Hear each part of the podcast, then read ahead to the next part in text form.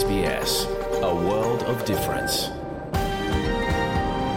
You're with S B S Ukrainian on mobile, online and on radio.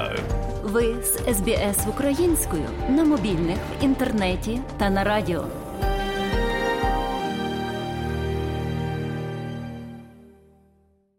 Щирі вітання усім, хто слухає україномовну програму Радіо Ес Бі Ес нині п'ятого січня року дві тисячі двадцять третього. І я, Богдан Рудницький, дякую вам, що слухаєте Радіо Ес Бі Ес. І бажаю вам доброго здоров'я у році новому і в усі літа пройдешні, і миру, і перемоги нашій Україні. А сьогодні, шановні друзі, у нашій радіопрограмі ви почуєте, як завжди, короткий огляд новин Радіо Ес Бі Ес. Про події на наших рідних землях сьогодні розкаже нам знову київська журналістка Людмила Павленко. У нас сьогодні в гостях перший віце-президент Світового конгресу українців пан Стефан Романів. Харківська журналістка Вікторія Береска розмовляє із відомим українським прозаїком, поетом, музикантом, волонтером паном Сергієм Жаданом. Буде, звичайно, і більше, тому залишайтеся з нами і слухайте Радіо Ес Бі Ес.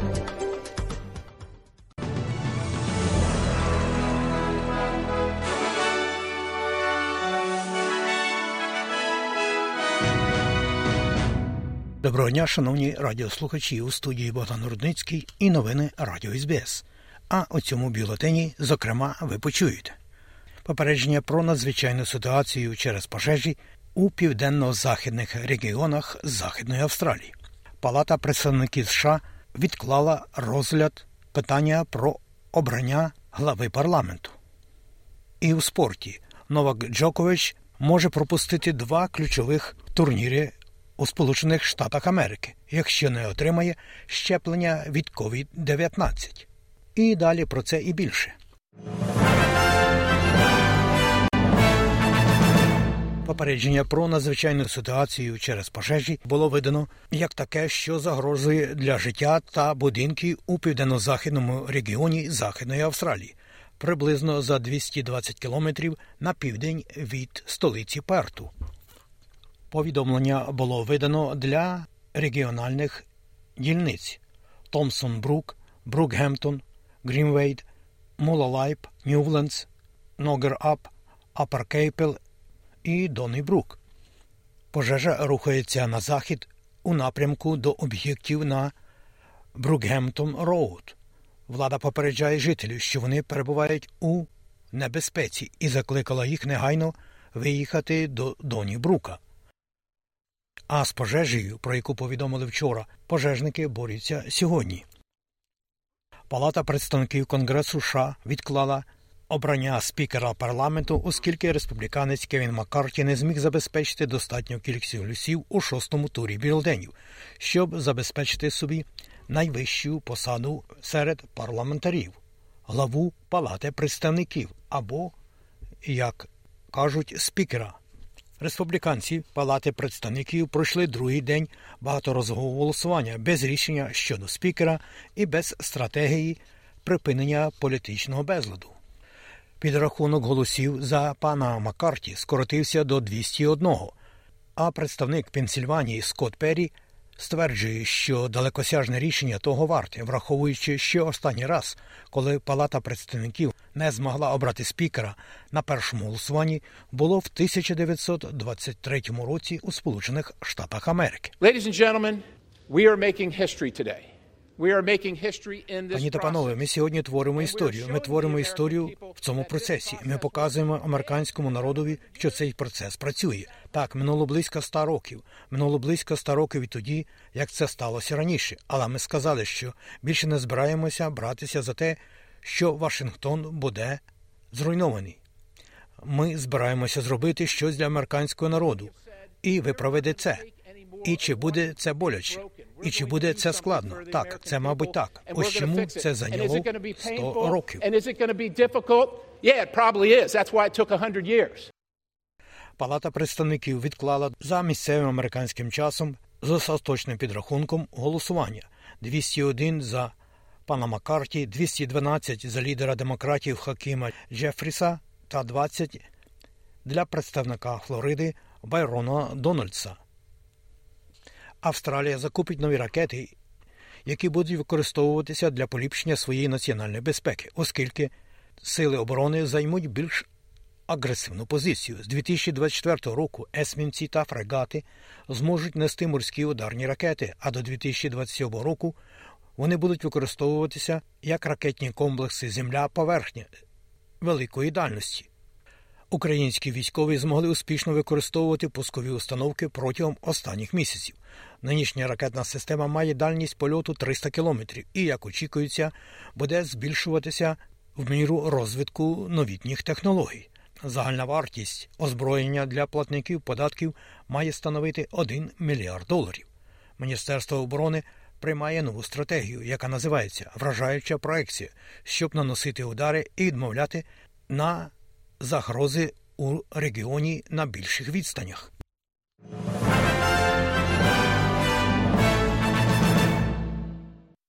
У студії Богдан Рудницький, і ви слухаєте новини Радіо СБС. Нагадаю, шановні друзі, що про події на наших рідних землях ви можете дізнатися із щоденних випусків новин на нашій веб-сторінці дабл ю дабл ю дабл ю крапка ес бі ес крапка ком крапка ю слеш Ukrainian, як і сьогодні також. І далі у новинах ес бі ес. Група, що представляє китайську громаду Австралії, каже, що рішення про введення нових обмежень для іноземців з материкового Китаю не є безпідставною. Це відбувається, коли Австралія відновлює свою вимогу щодо негативного тесту на ковід дев'ятнадцять протягом сорок вісім годин після виліту з Китаю, Гонконгу та Макао. Тим часом генеральний директор Всесвітньої організації охорони здоров'я Тедрос Адханом Гебрейєсус каже, що достовірні дані з Китаю життєво важливі для стримування сплеску пандемії ковід дев'ятнадцять.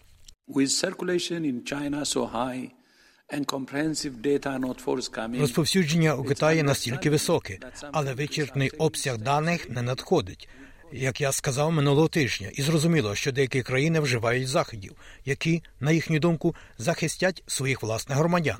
Ці дані корисні для Всесвітньої організації охорони здоров'я та світу, і ми закликаємо всі країни ділитися ними.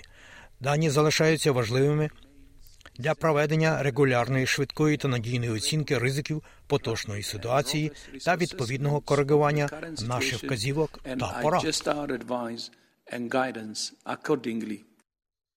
А ось у Новій Зеландії влада заявила, що не вимагатиме від мандрівників з Китаю надання негативного тесту на ковід дев'ятнадцять. Це рішення контрастує з політикою, прийнятою Австралією, Північною Америкою та Європою щодо запитів на негативні тести на ковід дев'ятнадцять для мандрівників, які прибувають з Китаю.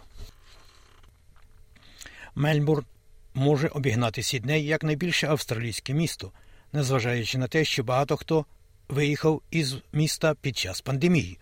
Урядові цифри кількості населення вказують на те, що населення Мельбурну скоротилося на один цілих шість десятих відсотка в дві тисячі двадцятому - дві тисячі двадцять першому році, коли вісімнадцять тисяч людей покинули Вікторію.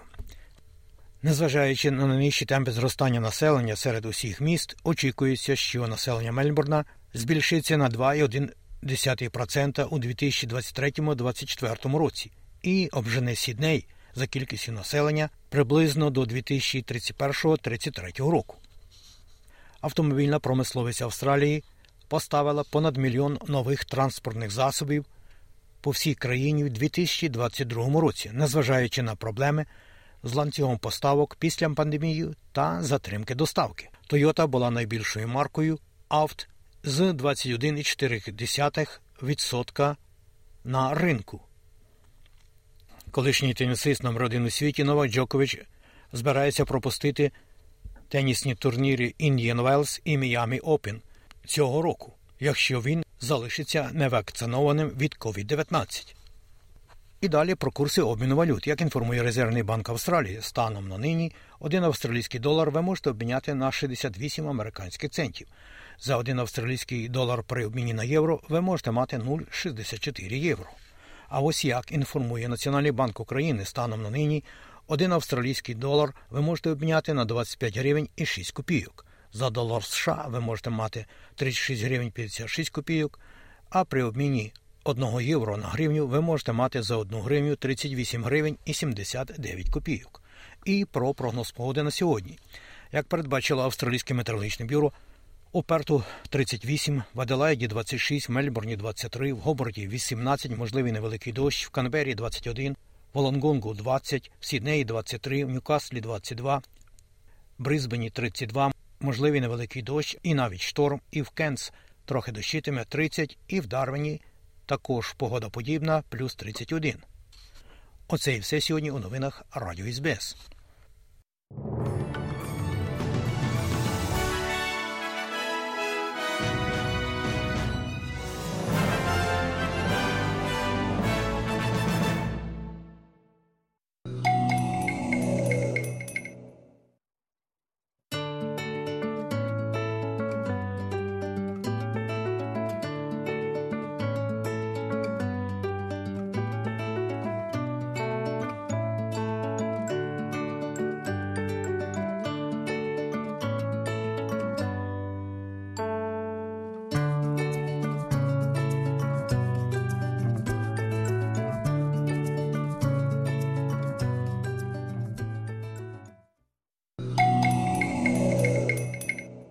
А далі, шановні друзі, у нашій україномовній радіопрограмі «Вістки із рідних земель», з якими вас ознайомить сьогодні журналістка Людмила Павленко. У триста п'ятнадцятий день протистояння України повномасштабному вторгненню Росії стало відомо про те, що після отримання відповідного дозволу предстоятель Православної церкви України митрополит Епіфаній сьомого січня проведе богослужіння з нагоди Різдва у Свято-Успенському соборі Києво-Печерської лаври. Нагадаю, раніше Українська Православна церква Московського патріархату орендувала храми Лаври, Успенський собор і Трапезну церкву до тридцять першого грудня дві тисячі двадцять другого року і намагалася продовжити термін оренди. Однак Міністерство культури рекомендувало не робити цього.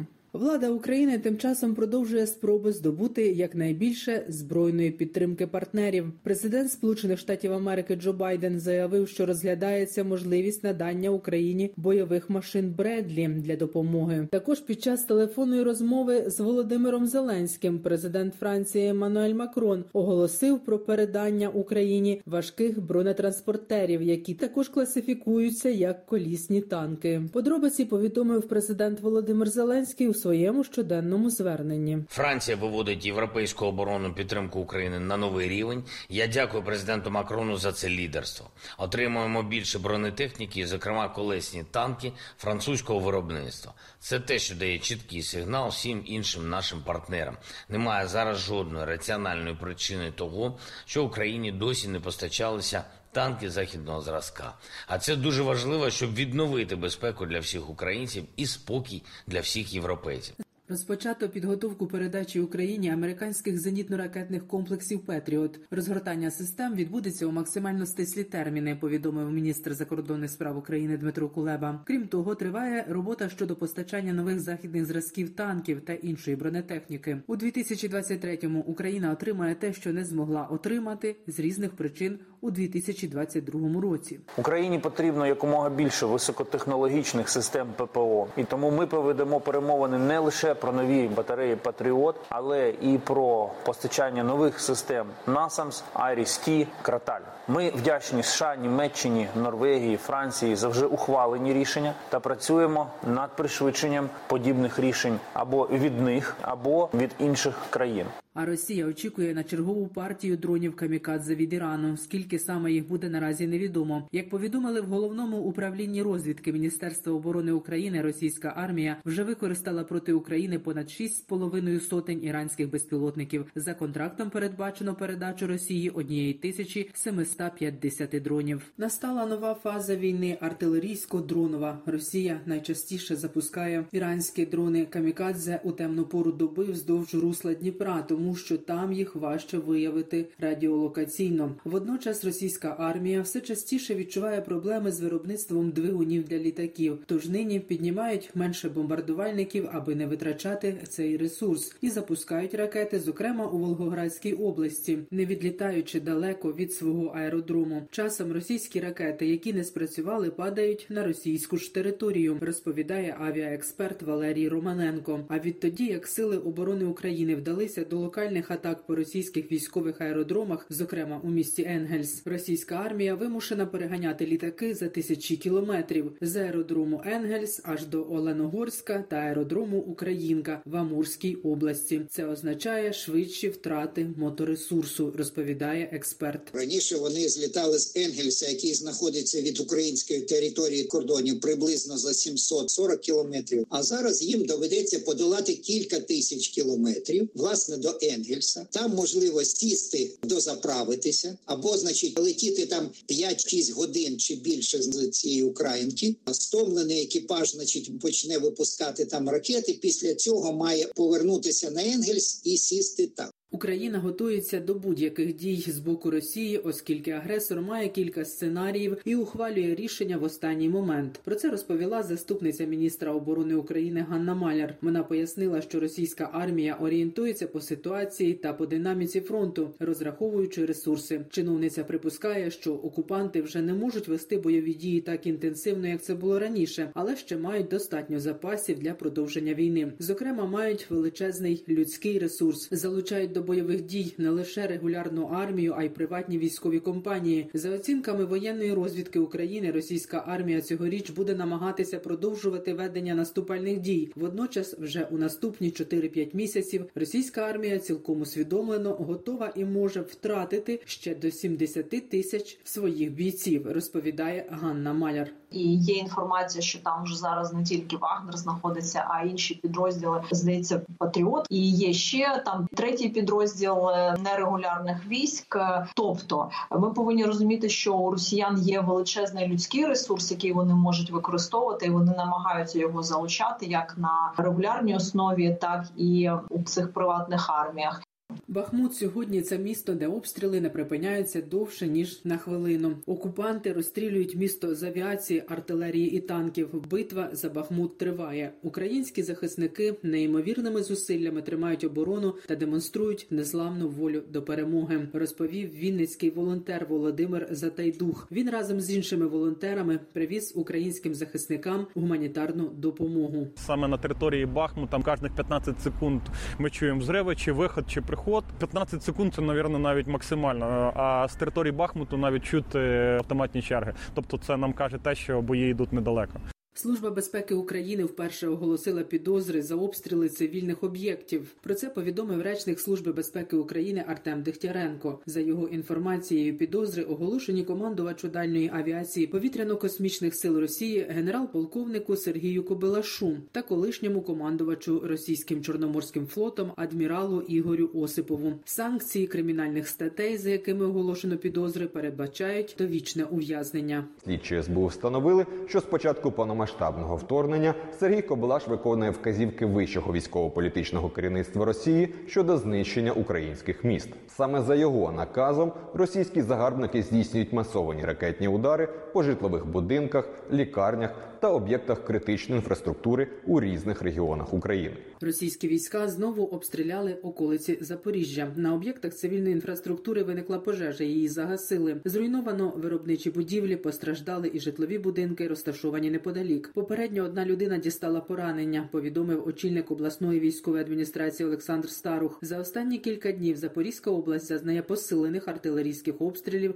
та атак дронами. Піднявся відсоток саме тих ударів, які вони наносять по цивільній інфраструктурі, по Гуляйполю, і по Оріхову, і по селам, які входять до складу цих громад, фактично від Каховки на заході до межі з Донецькою областю ворог наносив удари. Двоє людей загинули та п'ятеро дістали поранення унаслідок обстрілів російськими армійцями Херсонщини минулої доби. Російські армійці понад сімдесят разів відкривали вогонь по області та безпосередньо по Херсону. Росія регулярно атакує регіон, використовуючи реактивні системи залпового вогню, ствольну артилерію, міномети, танки, розповідає очільник Херсонської обласної військової адміністрації Ярослав Янушевич. У нас взагалі-то кожного дня десь до дев'яноста обстрілів. Із них близько половини приходиться саме саме на місто Херсон. У нас дуже потужно працює наша медична система, і тут треба віддати належне і дуже їм подякувати, що навіть в таких надзвичайно важких, надзвичайно небезпечних умовах вони продовжують робити свою роботу і виїжджають на всі виклики.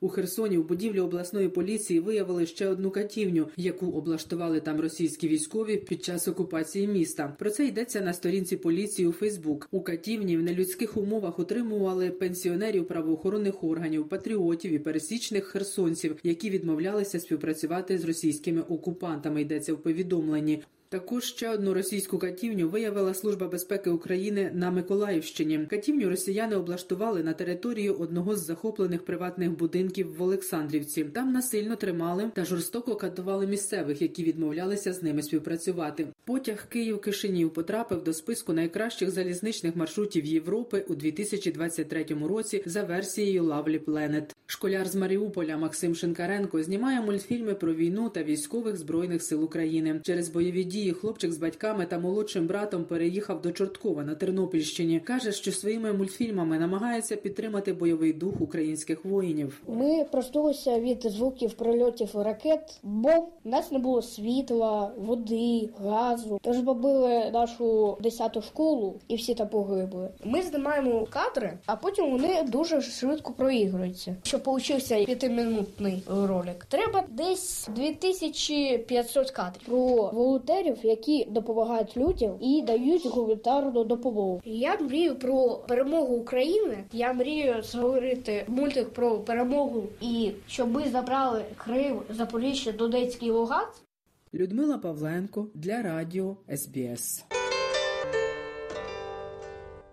І далі нагадуємо, що україномовна програма Радіо ес бі ес щодня подає вістки з рідних земель та огляд новин бюлетеня ес бі ес Радіо.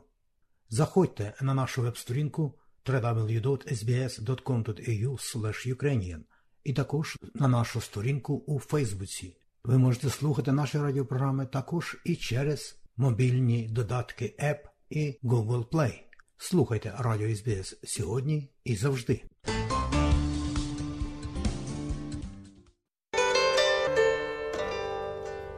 В ту різдвяно-новорічну пору по всій нашій розлогі Австралії українські сумівці, пластуни та інша молодь перебувають у літніх таборах. Такі табори, як знаємо, пройшли краєвий, сумівський і пластунський, ну і Південній Валії та у Вікторії. А ось далі давайте послухаємо про один із таборів, який пройшов у Західній Австралії, про що і розповість коротко нам Надія Котова. Напередодні новорічних свят українські громади і місцеві жителі Перту влаштували для новоприбулих українців два табори поза містом, щоб показати красу австралійської природи. Перший табір стартував двадцять шостого грудня, і його учасниками стало близько трьох десятків людей. Протягом чотирьох днів вони жили у наметах та трейлерах на території приватної трюфельної ферми у містечку Норклі на південь від Перту. Організатором виступила місцева активістка Ірина Бредлі, що з початку війни підтримує новоприбулих українців. Вона ж продумувала програму туру. Під час подорожі українці відвідали парки з підвісною дорогою, найсміливіші вилізли на шістдесятип'ятиметрове оглядове дерево. Захід сонця зустрічали на скелі Чудалап, спускалися до печері Джавен Кейв поблизу Хамелін-Бей.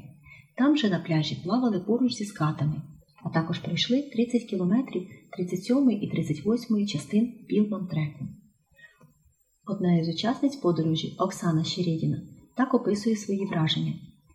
Я приїхала зі своїми двома синами, одинадцяти та тринадцяти років. Діти були в захваті з перших хвилин. Вони самостійно зібрали намет, ходили в нічний ліс із ліхтарями, ловили раків, спостерігали за кенгуру, що цілими табунами паслися поблизу наших наметів. У нас була чудова команда, і ми надзвичайно вдячні господарям ферми та Ірині за чудову організацію походу, розповіла Оксана Щередіна. Господарі ферми Том та Елки, які безкоштовно надали свою територію для розміщення табору, а також забезпечили необхідними побутовими речами, були приємно вражені організацією відпочинку і турботою громади про новоприбулих.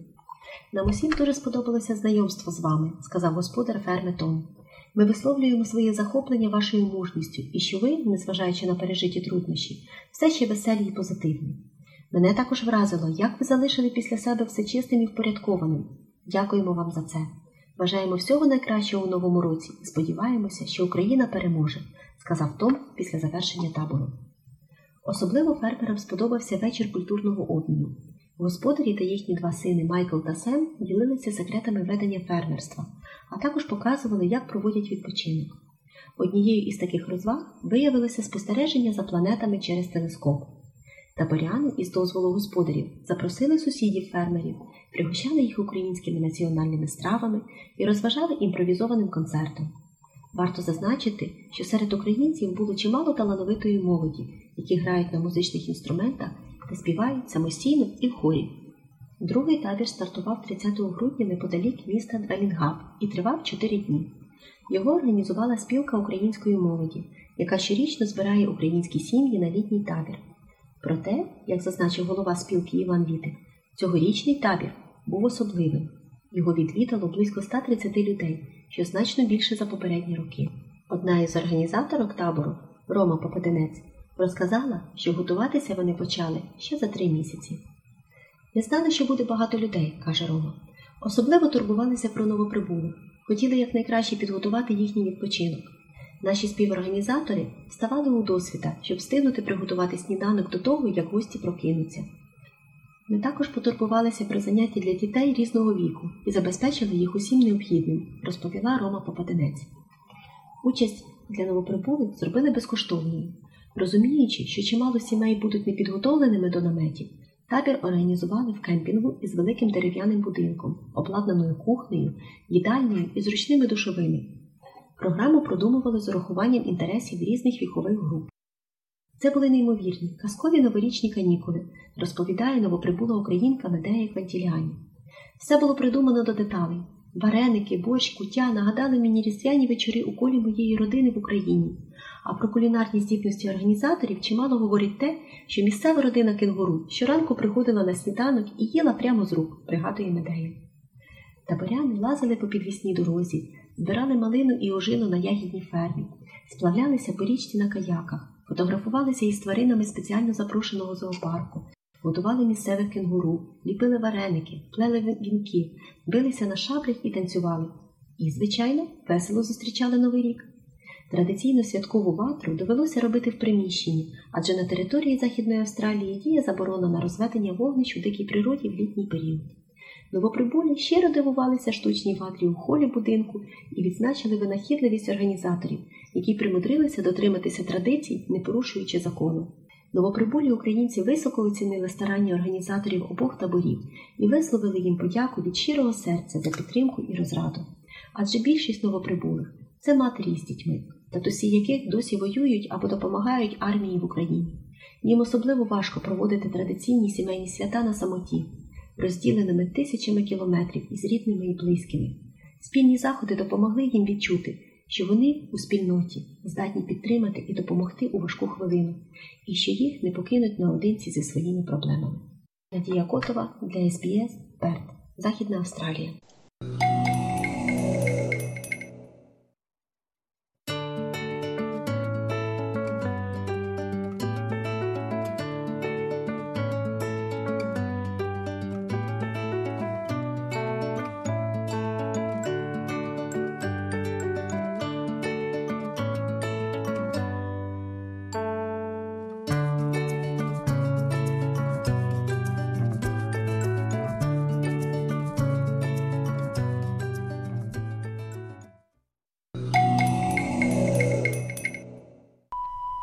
Ви слухаєте україномовну програму Радіо Ес Бі Ес. У студії Богдан Рудницький. І сьогодні, шановні друзі, ми розмовляємо із першим віцепрезидентом Світового конгресу українців паном Стефаном Романівим. Він же головний очільник Союзу українських організацій Австралії. Вітаю вас, тих, які святкують чи святкували Різдво двадцять п'ятого. Вітаємо ті, які будуть святкувати сьомого. Вас також вітаємо і при кінці, можливо, трошки більше скажемо. Австралійський уряд приблизно, як свідчать дані, надав Україні допомоги майже на сімсот мільйонів доларів. І австралійці також пожертвували ось на фонд СУА. Ось, будь ласка, про цей фонд кілька слів. І хочу сказати, що е, перед тим, що останніми тижнями ес у а е, отримало ді джі ей status, тобто е, то, цей податковий статус, де ми можемо давати tax deductibility. Це для нас є великий крок, тому що ми дотепер працювали через інші фонди, тепер маємо, ми Богу дякуватимемо свій фонд. Якщо так підсумувати дві тисячі двадцять другий рік, ми вислали понад двадцять п'ять мільйонів доларів гуманітарної і медичної допомоги. Ця допомога в різних формах. Ми висилаємо через УКУ та інші джерела, вони тоді розповсюджують ті, ті речі. Ми зібрали понад вісім мільйонів доларів для допомоги. Ми почину, працюємо, наприклад, із um, Rotary. Uh, я відвідав, uh, наприклад, шелтер uh, в Ірпені, реабілітаційний центр в Дрогобичі, uh, називається Назарет. Я це називаю, це Ісусова робота. Знаєте, це є те, що uh, в Святому Письмі писало: я голодний, ти мене нагодував, я був в тюрмі, ти мене відвідав, і, і так далі. Бо це дійсно є uh, харитативна робота. Uh, ми, ми, значить, з ними працюємо. Ми маємо комітет, який очолює Дарка Сінько і її співпрацівники, які збирають кошти. Ми маємо Лесю Пославську, яка та її співпрацівники, які працюють над тим, щоб цю розсилку зробити. Ми звернулися останніми тижнями до Australia Post, бо знаю, що багато українців хочуть висилати речі своїм рідним, і кошт посилки, можливо, більше вартує, як, як, як ту річ, яку вони хочуть висилати, і чекає, чекаємо на, на відповідь. Ми далі збираємо ті кошти. Ми безмежно вдячні всім жертводавцям, австралійцям. Наприклад, ми маємо багато людей, які хочуть по-різному допомагати. Чи ми всім можемо допомогти? Ні. Чи ми можемо кожну програму зробити? Ні. Але ми стараємося бути сфокусовані. Що подивитися по цілій Австралії, подивитися на наші громади, і тут треба, значить, відмітити всі наші стейтові громади, яку вони велику роботу роблять для цього, щоб збирати кошти, щоб допомогти переселенцям, щоб допомогти Україні. І подивитися на ту роботу. І, і нема одного дня, де десь в Австралії щось не робиться в допомозі Україні. Це не є тільки в наших спільнотах. Вони також і шукають підтримку серед австралійців. Австралійці звертаються. Ми можемо тим похвалитися, що не тільки австралійський уряд, але пересічний австралієць розуміє. І Богу дякувати, що знову, щоб не перехвалювати, щоб казати, що ми себе хвалимо по питання ес у а. Але тому, що ми маємо громадську надбудову. Один прем'єр-міністр, другий прем'єр-міністр, міністр імміграції, інші кажуть, ми повинні взяти від вас приклад. Що це значить координація? І тому ми заклики до всіх, які хочуть допомагати. Кожний може робити по-своєму, але ми не можемо це робити е, на такому рівні без такої структури, яка координує нашу перше в Австралії, а тоді міжнародно. Я вам дам приклад міжнародно. Ми купили дрони. Ми купили дрони, ми купили дрони Союз українських організацій Австралії, разом із Світовим конгресом українців, разом з британським урядом. Ми купили такі дрони, які нас просили в Україні. Ми не вигадували, що їм потрібно. Ми це, ми це координували. Тому ця, ця допомога йде. І якщо так подивитися на, на дві тисячі двадцять другий рік, е, наш цілий фокус тут в Австралії, я думаю, що це була е, війна. Це були ті переговори щодо, щодо наших переселенців. Скільки е, часу питання наших візових питань. Але тоді питання саме перебування, як люди приїхали, і ті різні громадські структури, які стараються допомогти. Наприклад, сьогодні відбуваються сумівські пластові табори. Сум, ес у а виділило, скажімо, п'ятнадцять тисяч для Суму, п'ятнадцять тисяч для Пласту, щоб оплатити таборування для тих, які з України приїхали. Досить складним є питання віз. Я був, значить, в хаті одної родини, бо хочу так спершу уст почути. Ті, що приїхали до тридцять першого липня, очевидно, мають гуманітарну допомогу, візу, працюють і так далі, мають ті різні прислуги. Ті, які приїхали після, очевидно, більш складне, бо є bridging visa, є protective visa і так далі. Ми працюємо з фірмою, фірмою, яка безплатно це робить, це Refugee Legal, це є понад п'ятдесят юристів, які стараються допомогти з тими візами. Також подали до міністра прохання, і до сьомого січня ми маємо писемно, бо є є таке опитування, ми б, чи він погодився чи ні, якби ми могли трошки спростити тут це питання. Тому що ті, які сидять на тих візах після тридцять першого липня, вони не можуть працювати, вони не мають прислуги і так далі. І тому громада тут мусить багато допомогти. Знову ми просимо нашого міністра, щоб він передумав ту справу. Тому що, наприклад, я був в одній родині вчора, є батько, є син, ну і сидять і чекають. Знаєте, вони б десь працювали, вони б щось там робили, але не можуть. І тому вони на отриманню або тих, які їх тут спровадили, або, або, або громади. Тому це питання для нас також є досить важне. Також протягом двадцять другого року, очевидно, багато того акації, набування було питання України, допомогти Україні.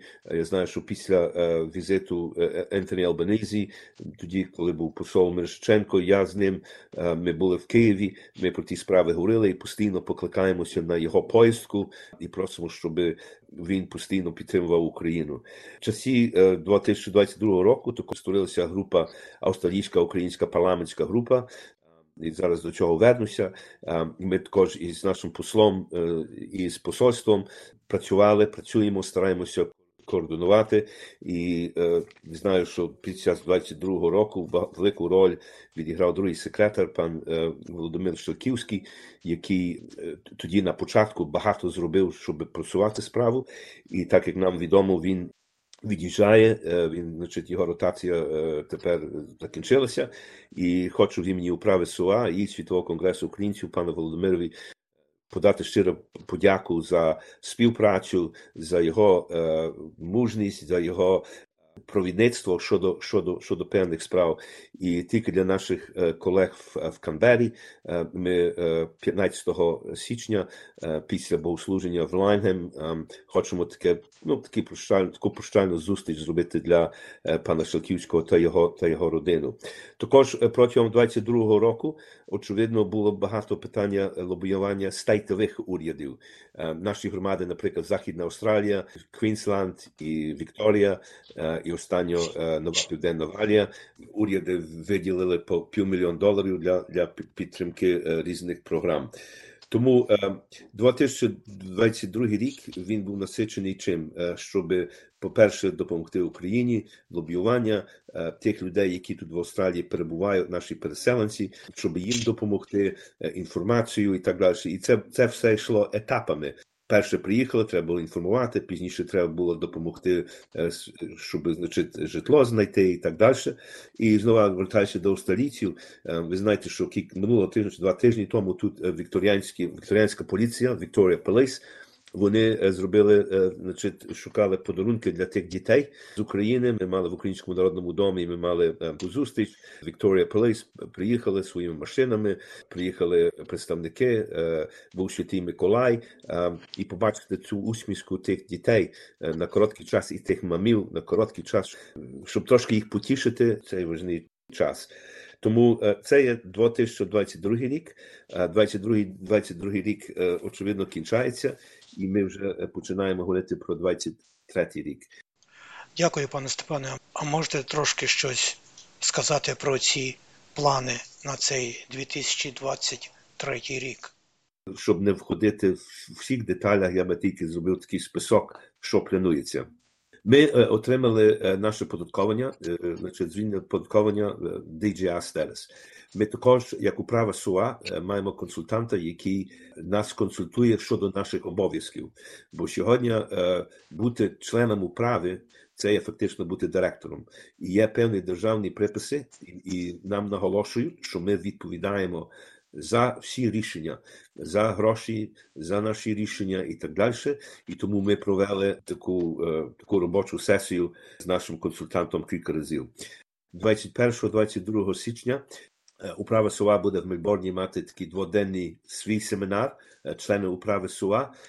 Ми будемо працювати, щоб готувати плани на 20 третій рік, і по обіді двадцять другого січня в День звуки ми будемо також і просити наших членів СУА, які є в Мельбурні, щоб долучилися. двадцять четвертого лютого – це є річниця війни в Україні, і тому цей день будемо також по Австралії старатися організувати різні заходи. Також одна ділянка, яку не що ми занедбали, але зайняті іншими справами, це є культурна частина. І ми хочемо створити культурну таку комісію культури. Ми бачимо, наприклад, в Сіднею Тетяна Ковтуненко багато працює, ми бачимо виставку Марусю Яроцьку, ми бачимо ті таланти з України, я був у Брисбені, ті, які на сцені виступають. І тому культура – це дуже важлива ділянка, і ми будемо над тим також працювати. Тому що ми створили тепер, це маємо свій фонд, цей фонд називається Future Ukraine, це буде питання збір коштів для гуманітарної допомоги, а також працювати з посольством по питанню відбудови деякі частини в Україні. Ми хочемо зробити відкриття австралійсько-української парламентської групи. Голова цієї групи є сенатор Білек в Тасманії і сенатор Дайвід Вейн, який є в Вікторії з ліберальної партії. Є п'ятдесят, п'ятдесят сім чи п'ятдесят чотири членів. Це найбільша група, парламентська група. І хочемо зробити, значить, той лонч відкриття цієї групи. І такою справою, значить, буде займатися Христина Кнет та, та інші. Інші питання уряду, якщо говорити про Україну, також є створена українська австралійська парламентська група при Верховній Раді. Ми при кінці грудня мали першу таку зустріч і будемо також над тим працювати. Питання комунікації, ми далі будемо над тим працювати, що питання комунікації ми, ми мусимо не підсилити, але далі працювати над тим. Також в наших планах є, щоб знову звертатися до тих, які підтримують Україну, австралійські бізнесмени. Ми знаємо, наприклад, що Twiggy Forest вже виділив сімсот п'ятдесят мільйонів доларів для відбудови України, і він має свої плани, ми б хотіли з ним також переговорити. Очевидно, наші переговори щодо України будуть разом із нашим послом, із, із, із посольством, тому що ми думаємо, що, очевидно, вона мусить бути координована. І також є питання українських шкіл. Я знаю, що пані є нове керівництво УЦШР, пані Перчак і, і Ліда Сидор.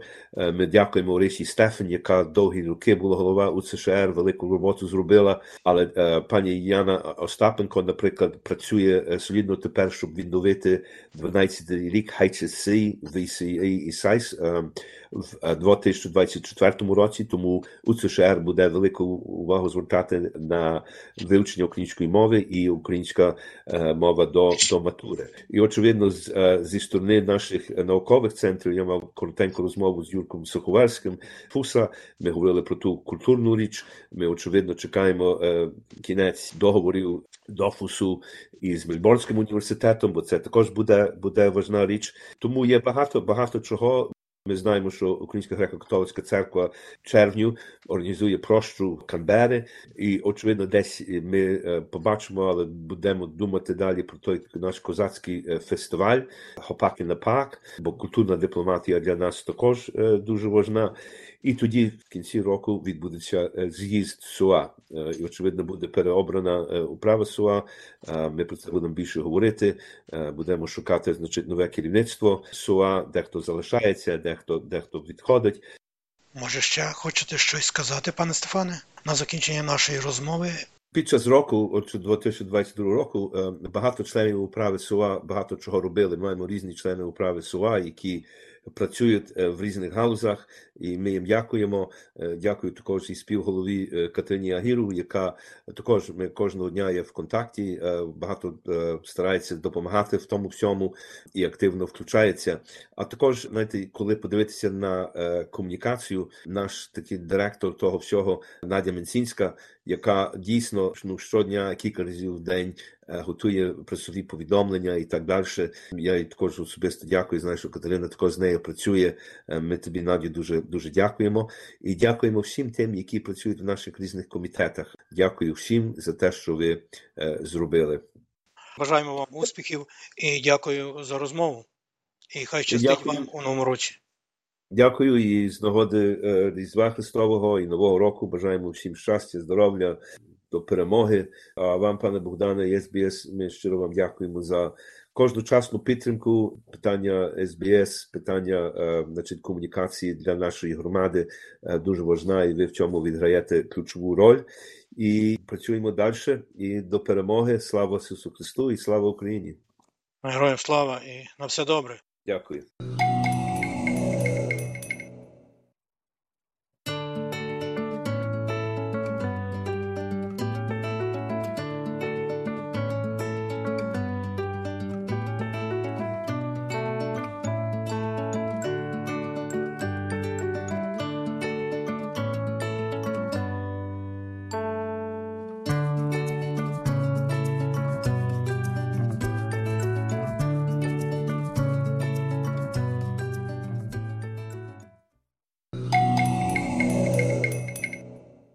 І ось далі, шановні друзі, у нашій радіопрограмі продовження розмови із паном Сергієм Жаданом, харківської журналістки Вікторії Берески. А початок цього інтерв'ю ви мали нагоду послухати минулого четверга. Сергію, готуючись до нашої телефонної зустрічі, дивилася останні публікації, переглядала, що цікавого відбувається в вашій кар'єрі. І перше запитання. На сьогоднішній день Сергій Жадан – це більше письменник, поет чи представник шоу-бізнесу? Я письменник, я пишу. Ви зараз більше виступаєте, ніж пишете? Щось пишу. Час від часу. Це виходить у вигляді книжок. То розкажіть, будь ласка, що написано було за останні десять місяців, протягом яких триває активна стадія війни?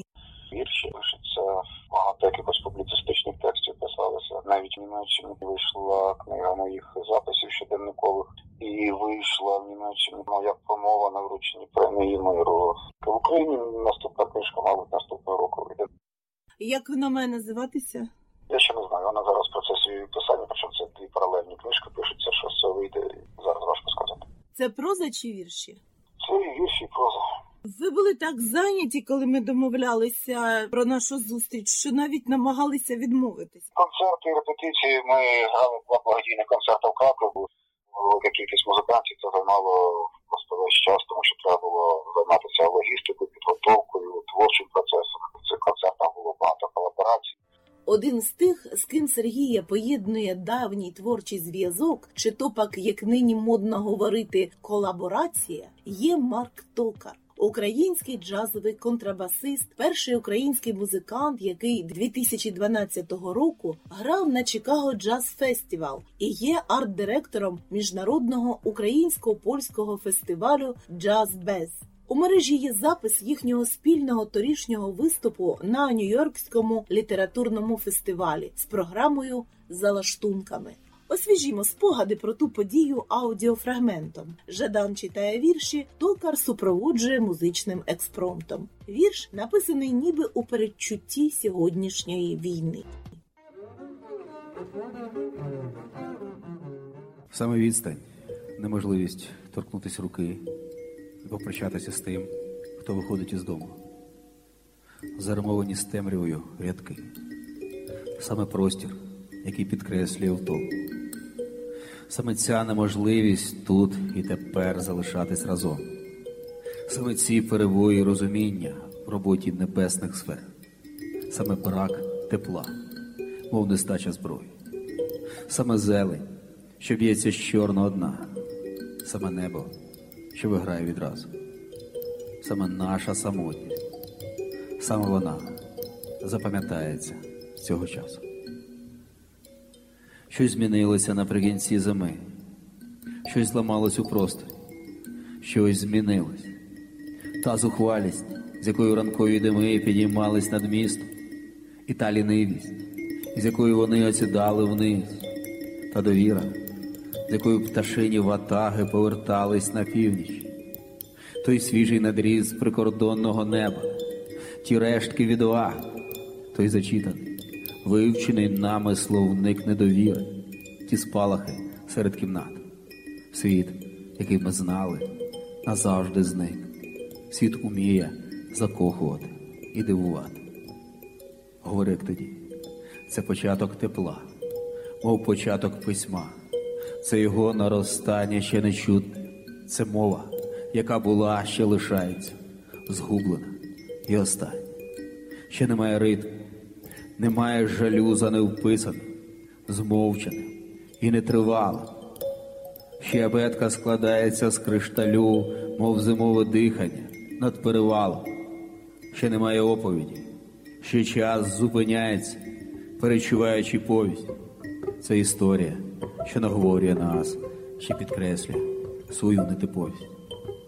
Як можливість вийти із темноти, перейти цей потік, перейти породу, щоб взяти з собою, щоб зберегти саме це нічне відчуття переходу, саме те, що визріло і почалось, саме цих рослин непоступливу юність, саме цю відсутність, бодай, когось, хто розкаже тобі, що таке відсутність, саме світло і те, що було за ним, саме те, що здавалося неможливим, саме те, що завжди було головним, саме те, що буде важливим.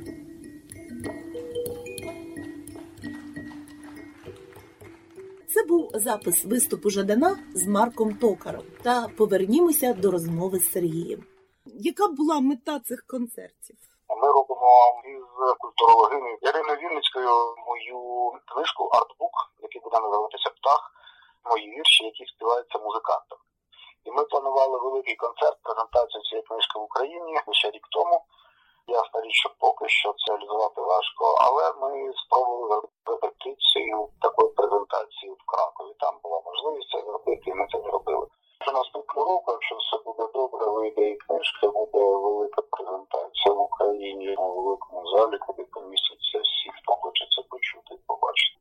Сергію, а де вас застала війна двадцять четвертого лютого? Потязі. Я їхав на концерт до міста Вінниця. Приїхав в місто Київ, була п'ята ранку, зателефонували мої музиканти, які вже були в Вінниці, сказали, що почалися обстріли. Я став на станції Козятин, ми сіли в наш гастролерський автобус і поїхали назад до Харкова. Тобто концерт відмінили? Ми їх не відмінили, ми їх перенесли. Ці концерти ми будемо грати зараз в січні. Люди квитки не здали, що для нас було дуже важливо. Зараз в січні, якщо все буде добре, ми ці концерти все-таки відіграємо. Ви гадаєте, що в січні вже буде спокійніше? Якщо буде так, як зараз, у нас буде можливість концерти грати. Ми граємо концерти в Україні час від часу. Ми їх зупиняємо через початок повітряної тривоги. Час від часу зникає світло і ми робимо паузи. Але ми бачимо, це потрібно людям. Люди приходять послухати, люди приходять побути один з одним, підтримати один одного. Це важливо, це відчуття спільноти, відчуття ліктів, відчуття свого. Більшість концертів благодійні, ми збираємо кошти на потреби захисників, захисниць міста Харкова. Як ви поєднуєте в одній особі і постать громадського діяча і рокера? Це я просто роблю те, що мені важливо, і те, що я можу робити. Пишу книги, займаюся музикою, але передусім я не письменник, не музикант, а громадян. Так чи інакше сьогодні працюємо для країни, працюємо для своїх співвітчизників, допомагаємо, чим можемо допомагати. Ми відіграли концерти в Кракові, купили шість дронів для України. Все природно склалося. Та не лише матеріальну підтримку надають люди мистецтва нашим захисникам. Є ще підтримка духовна. Сергій Жадан – один з учасників проєкту «Поетичний фронт», створеного військовим телебаченням України. Послухаймо. Вони б мали тебе називати сестрою. Просто мертві не пам'ятають про батьків та освіту. Правда про світ виявилась замалою, аби в ній вмістити все, що ти хочеш від світу. І коли ти виносиш їх на собі, госпітальєрку, і відбиваєш їхнє життя в їхньої смерті, смерть говорить: зі мною завжди нелегко. Ті, що мають зі мною справу, рідко бувають відверті. І ті, що справді не знають, як тебе звати, знають твій позивний. За ним і кличуть. Перекрикують біль, ніби ламають загати, ніби криком хочуть спинити кров убивчу. І залишають цей світ з обов'язками та правами. Говорять про світ, як про найбільшу втрату. Але правду про світ писали такими словами, що нам потрібно виправдовуватись за нашу правду. Правда про світ така, що навіть вірші, які ти читаєш, для когось є пропагандою і грою. Пропаганда – це не відмовлятись від тих, кому віриш. Пропаганда – це називати тебе сестрою. Політика – це невміння підкидати монетку. І невміння домовлятися із ворами. Політика – це школяр, який читає свою абетку. Це госпітальєрка, яка накладає бинти на рани. Політика – це далі жити в своїй країні.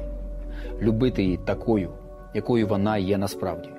Політика – це знаходити слова, важкі, єдині, і лагодити все життя небеса, несправді.